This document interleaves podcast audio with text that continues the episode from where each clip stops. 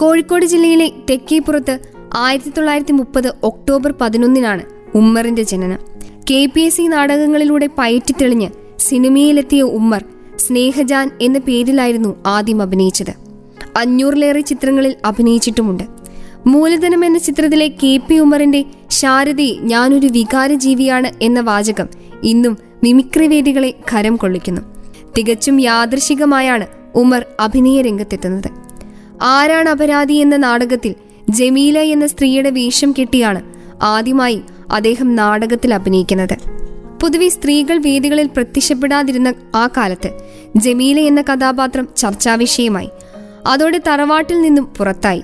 എന്നാൽ മലയാളത്തിന് ലഭിച്ചത് എക്കാലത്തെയും സുന്ദരനായ പ്രതിനായകനെ. എം ഡി വാസുദേവൻ നായരുടെ മുറപ്പെണ്ണിലൂടെ ആയിരത്തി തൊള്ളായിരത്തി അറുപത്തി അഞ്ചിലാണ് കെ പി ഉമ്മർ മലയാള സിനിമയിലെത്തിയത്. എഴുപതുകളിൽ മലയാളം കണ്ട വില്ലന്മാരിൽ പ്രമുഖനായി. എന്നാൽ പിൽക്കാലത്ത് സ്വഭാവ നടനിലേക്ക് ചുവടുമാറ്റം. ഈ സുന്ദരനായ വില്ലൻ ഏറ്റവും കൂടുതൽ ഏറ്റുമുട്ടിയത് മലയാളത്തിന്റെ നിത്യഹരിത നായകനായ പ്രേം നസീറിനോടാണ് അക്കാലത്തിറങ്ങിയ സിനിമാ നോട്ടീസുകളിലും അനൗൺസ്മെന്റുകളിലും പ്രേം നസീറിനെയും കെ പി ഉമറിനെയും വിരുദ്ധ ഭാവങ്ങളിൽ പ്രത്യേകം പരാമർശിക്കുമായിരുന്നു. സ്വഭാവഗുണ സമ്പന്നനായ നായകൻ ദുസ്വഭാവങ്ങളുടെ കൂടാരമായ വില്ലൻ. ഇവർക്കിടയിൽ ഒന്നോ രണ്ടോ നായികമാർ രണ്ട് ഹാസ്യ താരങ്ങൾ. ഇതായിരുന്നു അന്നത്തെ മലയാള സിനിമയുടെ കഥാപാത്ര ഘടന ഐ വി ശശിയുടെ ഉത്സവമാണ് വില്ലൻ കഥാപാത്രങ്ങളിൽ നിന്നും ഉമറിനെ പ്രധാന വേഷത്തിലേക്ക് കൊണ്ടുവന്നത്. മുറപ്പെണ്ണിലെ കേശവൻകുട്ടി കരുണയിലെ ബുദ്ധഭിക്ഷു ഉപഗുപ്തൻ മരണത്തിലെ പുയ്യാപ്ല സുജാതയിലെ കർക്കശക്കാരൻ വടക്കൻ പാട്ട് സിനിമയിലെ ക്രൂര കഥാപാത്രങ്ങൾ ഉമ്മർ അവതരിപ്പിച്ച വേഷങ്ങൾ വ്യത്യസ്തമാണ്. മുറപ്പെണ്ണിലെ അഭിനയത്തിന് സംസ്ഥാന അവാർഡ് ലഭിച്ചു. Sangeetha Nataka academy award Thikkodiyan award എന്നീ ബഹുമതികളും ഉമ്മറിനെ തേടിയെത്തി. കെ ടി മുഹമ്മദിന്റെ ഇത് ഭൂമിയാണ് നാടകത്തിലെ എൺപത്തി അഞ്ചുകാരനായ ഹാജിയാരുടെ വേഷം ഉമ്മറിന്റെ കലാജീവിതത്തിന് വഴിത്തിരിവായി. ഫാസിലിന്റെ ഹരികൃഷ്ണൻസ് ആണ് അവസാന ചിത്രം. കോഴിക്കോട്ടെ നല്ലൊരു ഫുട്ബോൾ കളിക്കാരനായിരുന്നു ഉമ്മർ. പ്രസിദ്ധ ഫുട്ബോൾ കളിക്കാരൻ ഒളിമ്പ്യൻ റഹ്മാൻ ഉമ്മറിന്റെ അമ്മാവനായിരുന്നു. ഉമർ മലയാള സിനിമാ ലോകത്തിന്റെ സുന്ദരനായ വില്ലൻ കൂടിയായിരുന്നു. നായകനൊപ്പം സ്ഥാനം കിട്ടിയ വില്ലൻ. കെ ടിയുടെ തന്നെ മനുഷ്യൻ കാരാഗ്രഹത്തിലാണ് കറവവറ്റ പശു തുടങ്ങിയ നാടകങ്ങളിലൂടെയും ഉമർ നാടകലോകത്ത് തന്റെ സാന്നിധ്യം അറിയിച്ചു. ചെറുപ്പകാലം മുതൽ ഫുട്ബോൾ ഒരാവേശമായി കൊണ്ടുനടന്ന ഉമർ ആയിരത്തി തൊള്ളായിരത്തി അൻപതുകളിൽ കോഴിക്കോട്ടെ ഫുട്ബോൾ ടൂർണമെന്റുകളിൽ സജീവ സാന്നിധ്യമായിരുന്നു. കെ ടി മുഹമ്മദിന്റെ നാടകങ്ങൾ സമ്മാനിച്ച ഖ്യാതി അദ്ദേഹത്തെ താമസിക്കാതെ തന്നെ കെ പി എസ് സിയിലും എത്തിച്ചു. പ്രൊഫഷണൽ നാടകവേദികളും ആസ്വാദകരും ഉമറിലെ നടനെ തിരിച്ചറിഞ്ഞത് കെ പി എസ് സിയിൽ അദ്ദേഹം അഭിനയിച്ച നാടകങ്ങളിലൂടെയായിരുന്നു. പുതിയ ആകാശം പുതിയ ഭൂമി ശരശയ്യ അശ്വമേധം തുടങ്ങി ഒരുപിടി നാടകങ്ങളിൽ സജീവമായി നിലനിൽക്കുന്നതിനിടെയാണ് ആയിരത്തി തൊള്ളായിരത്തി അൻപത്തി ആറിൽ ഭാസ്കരൻ മാഷിന്റെ രാരിച്ചൻ എന്ന പൗരനിലൂടെ സിനിമയിലെത്തുന്നത്. ആദ്യ സിനിമ ശ്രദ്ധിക്കപ്പെടാതെ പോയി. ആദ്യകാലങ്ങളിൽ ഉമ്മർ സ്നേഹജാൻ എന്ന പേരിലായിരുന്നു അഭിനയിച്ചത്. പിന്നീട് സ്വർഗരാജ്യം ഉമ്മ എന്നീ ചിത്രങ്ങളിൽ അഭിനയിച്ചുവെങ്കിലും അദ്ദേഹം നാടകത്തിൽ ശ്രദ്ധ കേന്ദ്രീകരിക്കുകയും കെ പി എസ് സിയിൽ സജീവമായി തുടരുകയും ചെയ്തു.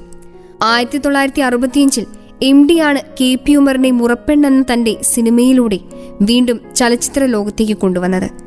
പ്രേം നസീറിന്റെ അനിയന്റെ കഥാപാത്രമാണ് ഉമ്മറിന് ലഭിച്ചത്. ആയിരത്തി തൊള്ളായിരത്തി അറുപത്തി ആറിൽ ഇറങ്ങിയ കരുണ അദ്ദേഹത്തിന്റെ കരിയർ തന്നെ മാറ്റിമറിച്ചു.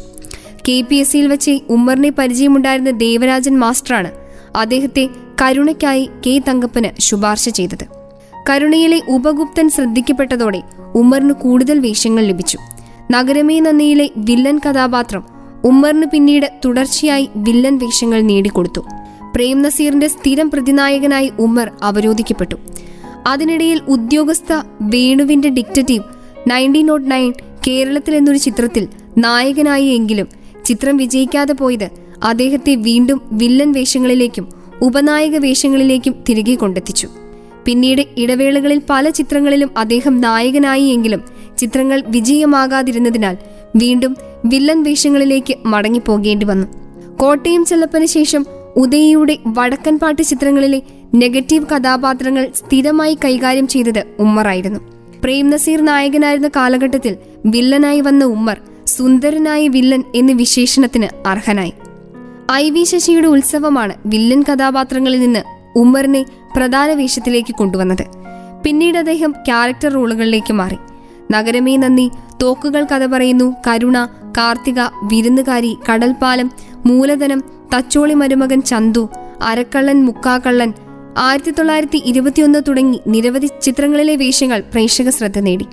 മൂലധനം ചിത്രത്തിൽ കെ പി ഉമ്മറിന്റെ കഥാപാത്രം ശാരദയോട് പറയുന്ന ശാരദയെ ഞാനൊരു വികാരജീവിയാണ് എന്ന വാചകം മിമിക്രി കലാകാരന്മാർ അദ്ദേഹത്തെ അനുകരിക്കാനായി പലപ്പോഴും ഉപയോഗിക്കുന്നു.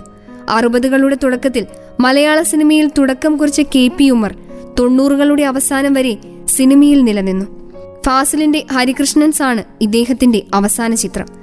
Sangeetha Nataka academy award Thikkodiyan award എന്നീ ബഹുമതികളും ഉമ്മറിനെ തേടി വന്നു.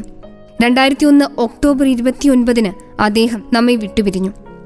പാട്ടുപാടി അഭിനയിക്കാൻ തീരെ താല്പര്യമില്ലാതിരുന്ന കെ പി ഉമർ പാടിപ്പാട്ടിനൊപ്പം ചുണ്ടനയ്ക്ക് അഭിനയിച്ച് അനശ്വരമാക്കിയ നിരവധി ഗാനങ്ങളുണ്ട്. അതിലൊന്നാണ് ആഴ്ചയിൽ ഒരിക്കലെങ്കിലും ഇപ്പോഴും കേൾക്കുന്നു ലോറ നീ എവിടെയിലെ കിഴക്കേ മലയിലെ വെണ്ണിലാവൊരു ക്രിസ്ത്യാനി പെണ്ണ് എന്ന് തുടങ്ങുന്ന എം രാജയും ബി വസന്തയും പാടിയ പാട്ട്. ആയിരത്തി തൊള്ളായിരത്തി എഴുപത്തി ഒന്നിലായിരുന്നു ഈ സിനിമ പുറത്തിറങ്ങിയത്. കെ പി ഉമറും ഉഷാകുമാരിയും ഗാനരംഗത്ത്. വയലാർ ബാബുരാജ് കൂട്ടുകെട്ടിൽ പിറന്ന എക്കാലത്തെയും മികച്ച കാൽപ്പനിക ഗാനം. സി ഐ ഡി നസീറിലെ നീലനിഷീദിനി എന്ന ഗാനവും മറക്കാനാവില്ല.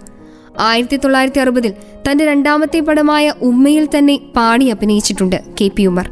മരം ചുറ്റി പ്രേമവും പാട്ടും തനിക്ക് വഴങ്ങില്ലെന്ന് ആവർത്തിച്ച് പറഞ്ഞിട്ടുള്ള കെ പി ഉമർ ലോറ നീ എവിടെയിൽ പാട്ടുരംഗത്ത് കാണിച്ചിട്ടുള്ള സ്വാഭാവികത മാത്രം മതി. ആ നടന്റെ സവിശേഷതകൾ വിലയിരുത്താൻ. ആയിരത്തി തൊള്ളായിരത്തി അമ്പത്തിയാറിൽ രാരിച്ചൻ എന്ന പൗരനിൽ തുടങ്ങിയ അഭിനയത്തിന്റെ നാൾവഴികൾ കൃത്യമായി ഇന്നും വിലയിരുത്തപ്പെട്ടിട്ടില്ല. ഒരു പെണ്ണിന്റെ കഥയിലെ തൊഴിലാളി നേതാവിന്റെ വേഷം മലയാള സിനിമയുടെ ചരിത്രം എഴുതുന്നവർ മറക്കരുത്. വടക്കൻ പാട്ടിലെ ചതിയൻ ചന്തുവിന്റെ രൂപം കെ പി ഉമറിന്റേതായിരുന്നു. പിന്നീട് എം ഡി വാസുദേവൻ നായർ ചന്തുവിന് മാനവികതയുടെ പുത്തൻ മുഖം നൽകിയപ്പോൾ അത് മമ്മൂട്ടിയായി മാറി. കെ പി ഉമർ നടനായിരുന്നു. അഭിനയ മർമ്മരങ്ങൾ അറിയാമായിരുന്ന നടൻ. സത്യൻ മികച്ച നടനായിരുന്നു സംശയമില്ല. എന്നാൽ സത്യൻ മാഷിന് സിംഹാസനം പതിച്ചു നൽകാൻ തിടുക്കപ്പെട്ട അക്കാലത്തെ ആസ്ഥാന നിരൂപകർ മറന്നുപോയ അഭിനയ പ്രതിഭകളിൽ ഒരാൾ മാത്രമാണ് കെ പി ഉമർ. ജീവിതത്തിൽ വില്ലത്തരങ്ങളൊന്നും ഇല്ലാതിരുന്ന പച്ചയായ മനുഷ്യനായിരുന്നു കെ പി ഉമർ. ജാടകളില്ല. ജാടകളുമായി വരുന്നവരെ നിർത്തിപ്പൊരിക്കും. ഉണ്ട കണ്ണുരുട്ടി പേടിപ്പിക്കും സംസ്ഥാന സർക്കാരിന്റെ ചലച്ചിത്ര അവാർഡ് നിരസിച്ച മലയാളത്തിലെ ആദ്യ നടനാണ് കെ പി ഉമർ. നാടകവേദിയിൽ അരങ്ങിലും അണിയറയിലും തിളങ്ങിയ കലാകാരൻ നല്ല വായനക്കാരൻ. പത്രങ്ങളിലും വാരികകളിലും മികച്ച കത്തുകൾ എഴുതിയിരുന്നു. ഷഹർസാദിനെ പോലെ ആയിരത്തിയൊന്ന് രാവുകളിൽ പറഞ്ഞാൽ തീരാത്ത കഥകളുണ്ടായിരുന്നു ആ മനസ്സിൽ. ഉമ്മുക്ക എങ്ങനെയൊരു സാഹചര്യത്തെ സമീപിക്കുമെന്നും അതെങ്ങനെയാണ് വ്യത്യസ്തമാക്കുന്നതെന്നും സംവിധായകൻ ബാലചന്ദ്ര മേനോനോട് പറഞ്ഞിട്ടുണ്ട്. ബാലചന്ദ്ര മേനോന്റെ കാര്യം നിസ്സാരം. ശേഷം കാഴ്ചയിൽ. ഇഷ്ടമാണ് പക്ഷി തുടങ്ങിയ സിനിമകളിൽ കെ. പി. ഉമർ ചെയ്ത വേഷങ്ങൾ ആ നടനിലെ കഴിവുകളുടെ വിളംബരമായിരുന്നു. നിരവധി മികച്ച വേഷങ്ങൾ ചെയ്തിട്ടുണ്ട് കെ. പി. ഉമർ. മിമിക്രിക്കാരൻ നൽകിയ ശോഭവിളിയും വികാരജീവി പരിവേഷവുമല്ല കെ. പി. ഉമറിന്റേത്. പ്രേം നസീറും സത്യനും മധുവും ചുറ്റിക്കറങ്ങിയ അക്കാലത്തെ മലയാള സിനിമ കെ. പി. ഉമറിനെ വില്ലൻ വേഷങ്ങളിൽ ഒതുക്കി. ഇതേ അവസ്ഥ ഗോവിന്ദൻകുട്ടിക്കും സംഭവിച്ചു. ഈ തലമുറയ്ക്ക് ശേഷം വന്നവരിൽ ജനാർദ്ദനനും കൊച്ചിൻ ഹനീഫയും ക്യാപ്റ്റൻ രാജുവുമൊക്കെ വില്ലൻ ചട്ടക്കൂട്ടിൽ നിന്ന് കുതിറിച്ചാടിയവരാണ് കെ പി ഉമറിന് അന്നത്തെ സാഹചര്യത്തിൽ അതിന് സാധിച്ചില്ല. പിന്നീട് സിനിമകളുടെ എണ്ണം കുറഞ്ഞ കാലത്ത് അദ്ദേഹത്തെ തേടി ക്യാരക്ടർ റോളുകളെത്തി. ബാലചന്ദ്ര മേനോനെ പോലെ അപൂർവം ചിലർ ആ നടനിലെ പ്രതിഭയെ അറിഞ്ഞ് അംഗീകരിച്ചവരായിരുന്നു. പ്രിയ കലാകാരന്റെ ഓർമ്മകൾക്ക് മുൻപിൽ ഒരുപിടി പൂക്കൾ അർപ്പിച്ചുകൊണ്ട് പ്രത്യേക പരിപാടി ഇവിടെ പൂർണമാവുന്നു. നിങ്ങൾക്കൊപ്പം ഉണ്ടായിരുന്നത് ഞാൻ ആദി. തുടർന്നും കേട്ടുകൊണ്ടേയിരിക്കൂ radio Mangalam ninety one point two. നാടിനൊപ്പം നീരിനൊപ്പം.